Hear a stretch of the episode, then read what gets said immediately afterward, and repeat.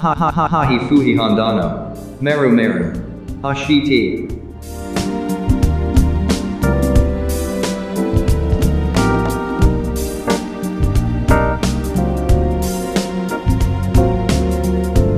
はい、今日は2回目のラジオ出演になります。はい、武蔵野市議会議員の宮代和俊さんです。こんにちはありがとうございます宮代ですお越しくださりありがとうございます。今日はよろしくお願いしま。ありがとうございますさあ、今日2回目ということなんで、宮代さんからはですね、まああの前回あの議員になるまでについていろいろお話を伺いましたが、今日は議員になってから、まあ実際にあの議員になってあのいろいろあったと思うんですけど、そこら辺についてちょっといろいろお話を伺いたいなと思いますのでよろしくお願いします。よろしくお願いします。いやー宮代さん、そうですね、もう2回目ですね、どうですか、もうラジオはもう慣れましたね。あーでも慣れるものではないですけど、あのこのラジオまあ、今時ラジオって最初は思ったんですけど、はいはいはいあのまあ、インターネットを通じて、えっと、フェイスブックとかを通じて、えっと、私の友達に、えっと、聞いてねって言ったら割と聞いてくれる人が多くて、はいはい。面白かったって言ってくれる人もいてねへーってわすごい近しい人だと思っていて僕のことなんかよく知ってもらってるんじゃないかと思ったけど全然知らなかったよとかえそんな仕事してたの？とかそのあのこの議員になる前の仕事のこととか前回話したじゃないですか、はいはすごい面白がって聞いていただける方がいて本当嬉しかったです。あよかったです、うん、で今日はですね実際に議員になってからもう活動してどれくらいになりますかね？5月に議員になって、ね。今10月なので5か月ですか、はい、結構激動な5か月でしたね。そうですね。いろいろあったと思うんですけどもまずあのテーマの1番目としまして、はい。まあ、あの選挙前と、まあ、当然議員になってからいろいろ景色が変わったと思うんですけども、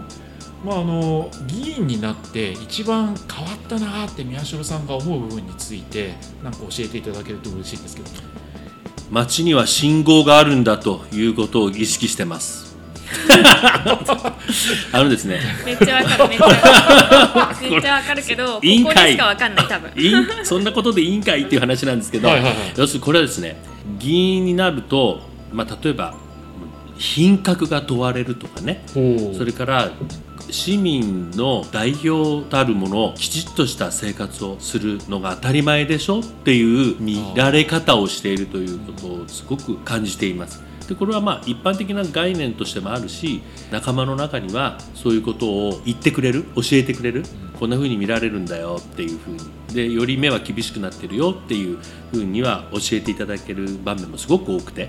そういう生活になりました。その信号話っていうのはもう絶対あの信号無視はできないし横断歩道のないところで道は渡れません。お酒を飲んだら自転車には乗れません、えーそれが議員です。なるほど貧困法制にしなきゃいけない。貧困法制にしなければならないんです。でもこれはね、まあ、本当の貧困法制にはまだ慣れてないですけどいや実践しているとすごく気持ちいいです。自分の生活が。当然のことながら交通法規を守るわけでそうすると法規だけではなくて例えばそのちょっとみ狭めの歩道を、えーすれ違ったりするときに自分が身を少し避けて相手を先に行っていただく、チチャリですれ違うときなんかもこっちが止まってブレーキを完全にかけて止まって相手に行ってもらうとか、そういうことが普通にできるようになってそういうことをしたくなる。今度はもうちょっとこう政治政治っていうよりはその市政のことが考えるのが仕事ですから、その街をキョロキョロして移動するようになりました、うん。ここに何があるんだなとか向こう向かい側から歩いてきてる方あるいは走ってる車の人たちがどんな風に街を見てるのかな、でそのことがすごく気になります。でそれはもちろん武蔵野市でもそうですけどたまにこう外に用事があって、市外に出たりする時も武蔵野市とのこう違いを比較しながら見るんですよね。そういう目線で、あの日々、えー生活するようになりました。うん、きっとこれを長く続けていくと、もうパッとこう街に入った瞬間に、武蔵野市との違いを見て取れるようになってくるんじゃないかなっていうそういう力をつけたいなというふうな思いがあります。あーなるほど。あの最も重要な、えー議員にとってのテーマは、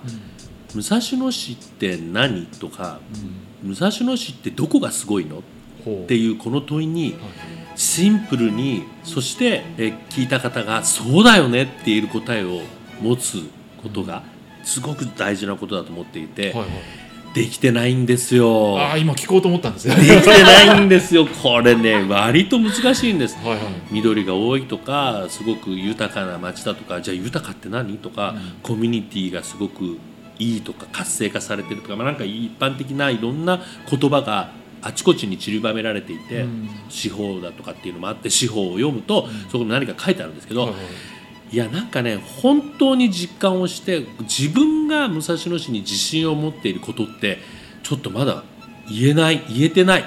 ていうのが実感です。これね持ちたいな。それをね突き詰めてます。で実は議会の議員同士が会派あるいはその政党を超えてむちゃくちゃ仲いいと思います。うん。本当に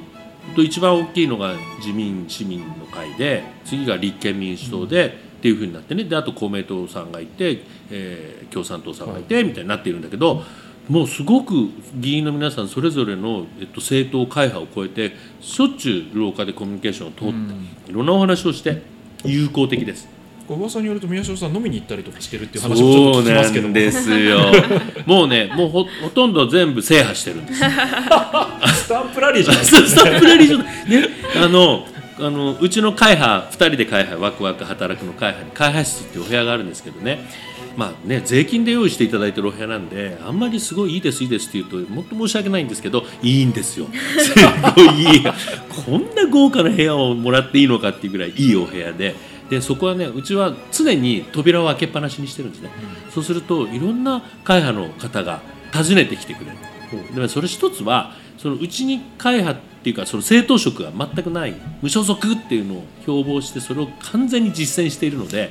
どこの会派の方もどこの政党の方も来て大丈夫だと思っていただいていると思うのが一つともう一つ新人2人なんで大丈夫かあいつらっていうご心配があるようでいろんな方がね助言しに来ていただけるんですね。ありがたいですね。ありがたいですね。ありがたいですね。もうすべての会派の方にいらしていただきました。おお もうすでに宮代さん数えてんのそれ。来てくれた来てくれた。本当にスタンプラリー。ポケモンもらえますよね。でそしてその流れの中で飲みに行こうって誘われて、はい。もう行っちゃいましたからね。はい。それでそれまだ全部じゃないんですけどもうもうあと2つぐらいの方と飲んでないので その方でこっちから行っちゃおうかなみたいな。ああ今ぼ絶賛募集中。募集中なんで。というそんな状況ですですね、まあ、逆にあのそのなんだろうな政党色がないからこそそうやっていろんな方と付き合えるっていうのはいいですよね。はい、すごく大きなメリットであり、うん。えー私と本田さんとで、えー目指しているこの方向性は変わらない、うんでどちらかが収支買いをすることが来たら、うん。このワクワク働くという会派は、うん。えーなくなります、まあ、でもねいい形でね今進んでますんでこのままい。きたいですね。ではテーマの2番目ですね。はいテーマの2番目は、えー、と議員になる前に掲げていた公約あの宮代さんの公約があると思うんですけども、まあ、議員になった今、まあ、それをちょっとストレートに実現させるための課題とかさまざまな現実が見えてきたと思うんですけども現実させるためにこういうふうにやんなきゃいけないなっていうビジョンがなんとなく見えてきたと思うんですけどそこについてお話しいただいてもよろしいですか？はい、えー選挙に出出る時点では、うん。当たり前ですけど一般市民えーの目線と一般市民の立場でしか公約を考えることもできなかったし、えーそれをベースに活動をしてきてで選挙に臨みました。なのでその時に言っていたことって、えーその政治の世界から見るととても表面的であり、うん。単なる夢を語っていたかなって、うん無理やり公約を作ってたなっていうのがちょっと正直反省としてはあります。無理やり公約を作ってたって面白い表現ですね。えっとねそそもそもうんすごい政治がやりたかったっていうわけでもないしうんもともと理系ですから、自分が議員になれば何かができると信じて確信してたから立候補したわけでもなくて、うん何か少しでもえー議員になればコミュニティに役に立つことができるかな、だからだったらやってみたいなっていうような感じの立候補の仕方だったので。はいはいはい。となると自分にすごく強い何かが具体的な何かがあったわけではないので、じゃあそれは何なんだろうっていうことを考えながら作っていたので、うん。例えばスマートシティを実現しようとかって、流行りみたいなものを拾って公約にしてたので、できませんよ今のところ。うん。なってすぐ5か月ぐらいでスマートシティの話を、えっと、1回目のあの議会の時も話一般質問の中で出しましたし今もずっと言い続けてはいるんですけどそんな簡単にはいかない、うん。でたスマートシティやるを実現するためにく自動車の自動運転をね武蔵野市でやりましょうよ。まずテストだけでもやりましょうよって提案したところで、えーもう市長はそんな危なくてやれませんよってへっちゃらで答えてくるわけですね一般質問で。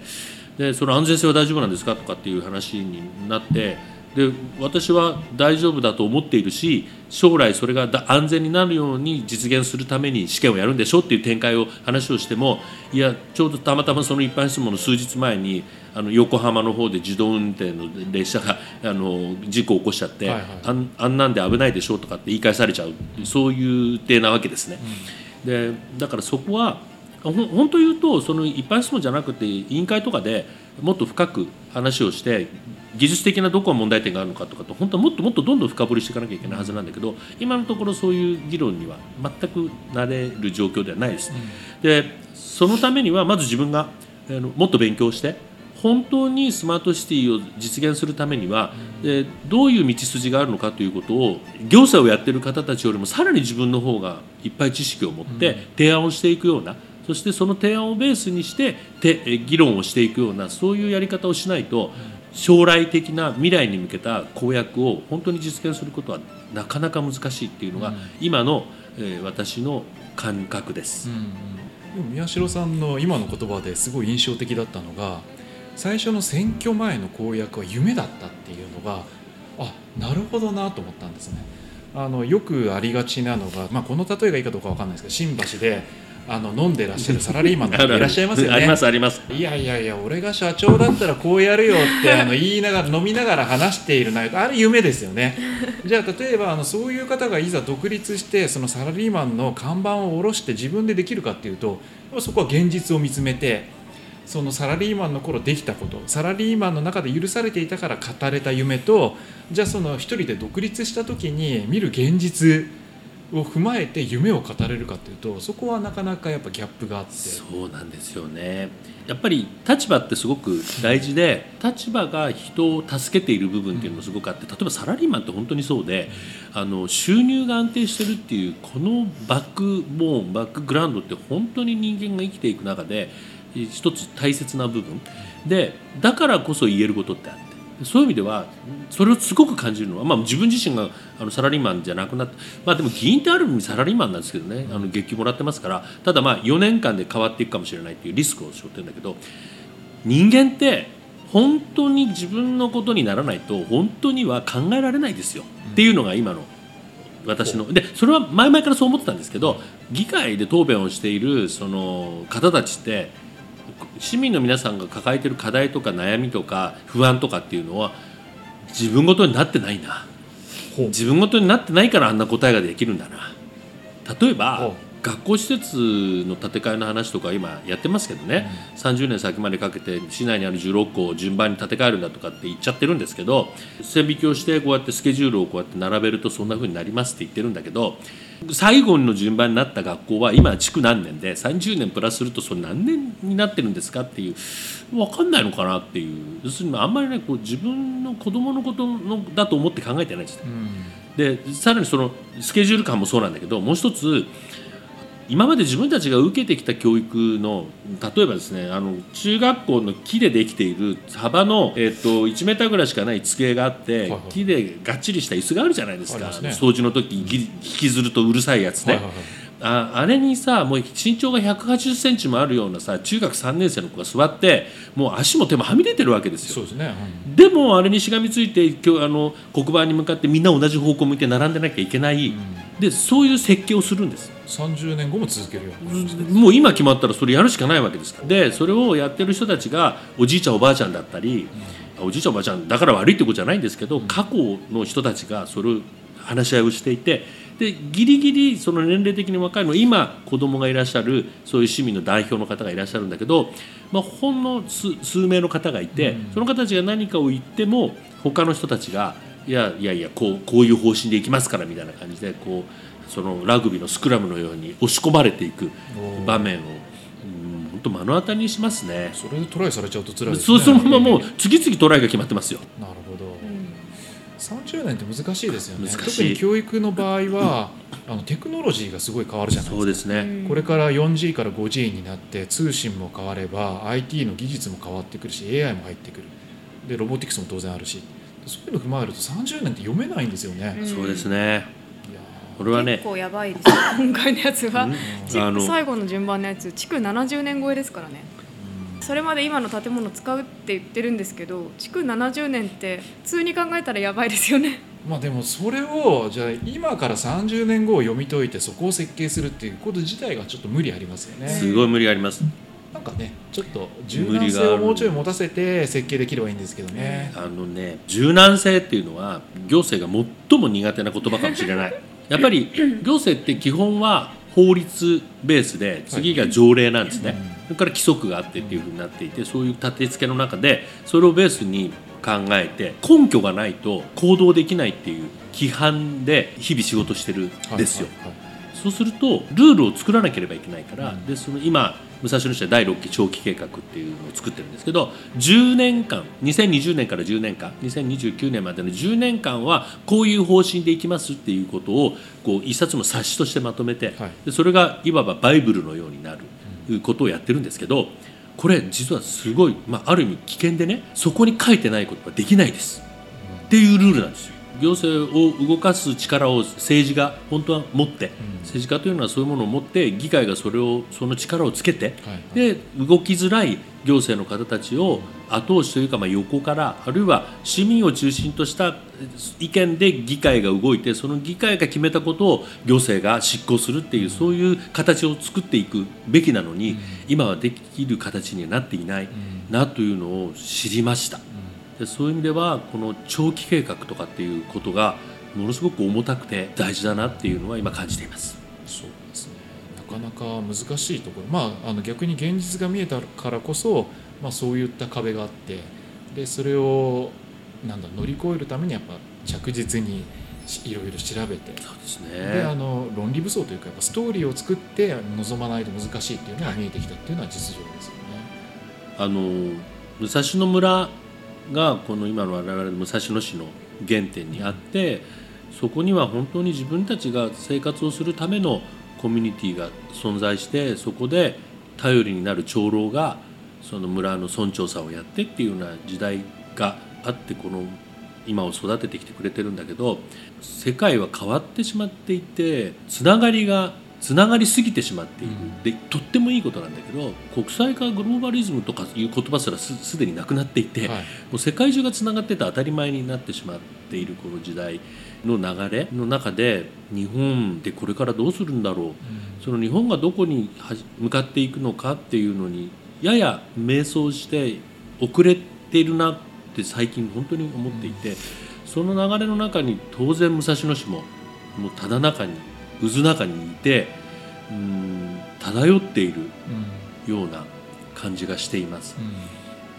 これはなんかしなきゃなっていうふうに。でもうんなんかまだなんかなんだよね、それをもっとここをこうした方がいいんだっていうものを考え作っていくことが大事なんじゃないかなと思いますね。うん。でも逆言えばまだ議員になって5ヶ月で現実が見えてきてそこの軌道修正をしていこうとするっていうところがやっぱ大きいのかなと思うので、ぜひ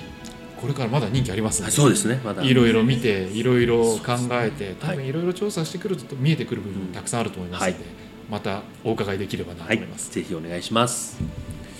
ではですね、まあ、議員を歩き始めてですねまあいろいろな経験本当5ヶ月の間にいろいろなご経験されてきた宮代さんからですねまあ同じ会派の まあ、パートナーである本田夏穂にですね何かあの一点今の視点でアドバイスできるとしたら何がありますか、アドバイスじゃないけど はい、真面目に出産してくださいよ。もうね。それはねそれはもう間違いないですよ、本当ね、ですよもうなんか、いやはい本当ね自転車乗ったりしますからね。本当自転車乗るのとかねもうななんか。であとねその議会の開会の時期を意識してこの出産のタイミングが来たら無理やり毎日歩いて早く押し出すとかなんか変ないこと言ってるのそうそうそうそれで。ねそれ違うからってそう思うもう。ねもういいんだけど議員の仕事も大事だけど 本当真面目に生きてくださいっていう感じですよ私は。今は。生きてますう生きてんあますのねもう本当に前回は割といいこと言ったかもしれないんだけど 今はもうそれしかないんですもう。いやもうねそれはね同意してでしょ？激しく同意してでしょ、は元気な子を元気に産んでアドバイスっていうことではないんだけどとにかく今武蔵野で初めて歴史上初めてのことが起こっていて議員中に子供を産む出産するね。子供を持っている議員さんっていうのがいたんだけど、うん。この初めて産むということを今からしようとしている、このことは武蔵野市の歴史の中にも今後影響大きく大きく影響していくもちろんいい影響を与えていくに違いないと思っていてあのそういう立場なんだ。もちろん本田さんは十分に分かっているけどさらにこれからそういうことを意識して私たちは頑張っていこうと思うので、えー本田さんはそれを今まで以上に、えー頑張って実現してほしい。実現っていうのは何ていうのかな、えー大切にね一つ一つの経験を大切になんだかんだ言ってね時々否定的なことを言うんですよ。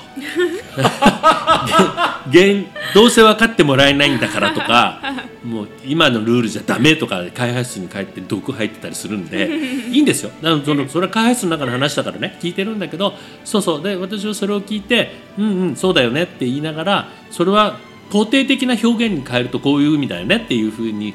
こう翻訳できるような立場で僕はいたいなと思ってるんで、あの本田さんもその考え方であったりとか、自分が今歩んでいるこの自分の歴史が武蔵野市の歴史にすごく影響が大きいんだっていうことをもう一度再認識してそれを心の中にお受け止めてねこれから頑張っていってほしいな。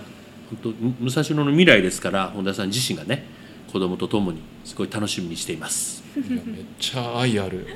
アドバイスでしたね。本当ですね。いやまず自転車やめましょ そうだ。いやー年内ぐらいは乗せてほしい。ういや無理でしょ。も う無理だよ。もうお腹ねだいぶ大きくなってきたんだなんかねこの前別の方にもそのこと言われたら、いやまだ引っかからないから大丈夫なんだって全く分かんない答弁をするわけで。い引っかんぞこれは。引っかかる引っかかんないの問題じゃないんだよそうですよ。ねあのねあの安全にねあの健康な子供を産んでもらいたいんでね。大丈夫です。今のところ何にもありませんので。いや何かあったらダメなんだね。よなんかたった1点でも曇るもあっちゃいけないわけで何にもあっちゃいけないんです。そうそうそうそう。はい。なくて当たり前。ね困ったもんですよねいやーまあそんな困った夏子さんにですねとても適切なアドバイスありがとうございました。これはね我々がね言ってもなかなかね難しい問題がね。もう公に言ってしまえばね、はい聞いてもらうしかないんでねあのラジオ聞いてる皆さんもまあ何かあったらぜひあのねあの私たちにご意見いただければまた本田夏子に伝えます。待ってますよもうすぐ直接お伝えしますからね、大変だいやいやいやねあのもう周りの目がね見てますからね。やばいいやー今日なかなか楽しい時間ありがとうございました。こちらこそありがとうございましたまた言いたい方で言ってしまった ではえっ、と今日の締めを夏子さんよろしくお願いします。はいあの、まあ、一緒に日々、ね、過ごしているあの議員さんになるので、まあ、そういう意味では私の黒いところも 全般的にお見せしていることになっているのでそうですね。ちょうどね最近も2人で一緒にイベントに行って市民の方とお話ししている時にあのもう黒くないとねやっていけないですみたいな話をしたんですよね。そうそうそうそうもうねそれぐらいやっぱりなんていうんですかねこの通常の精神状態ではこの仕事はやっぱりなかなか難しいんだろうなと思っています。うん、でやっぱりある意味で荒探しをしなくちゃいけないところもあるし、うん、人に対してやっぱり意見を言い続けなくちゃいけないっていうのはものすごくエネルギーを使うんですよね。で、まあ、そのためにもちろん理論,、まあ、理論武装もしますしいろいろ調べたりいろんなところでコミュニケーションを取ったりっていう労力を割いて、まあ、意見を固めていくんですけどやっぱりそういう意味では、うん、非常に大変な仕事です。で、まあ、一緒にこう今回会派を組んでやってるわけなんですけど最近2人で言ってるのは宮代さんはもう本当理系専門。で理系専門家なんです。だからもうあのやっぱりそっちの分野の話になってくるとめちゃくちゃ強いんですよね。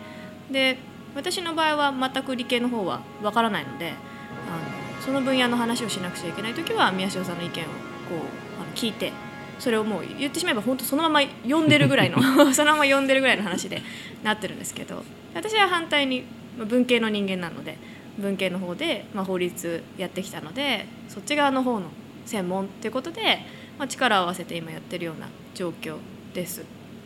でお互いに世代も違うし状況も違うんでそういう意味ではお互いが違う分野での当事者としてお話ができるっていうのもまあ面白いなっていうふうに思ってるところでなので、まあ、そういう意味ではこの2人でこう会派を組んだのは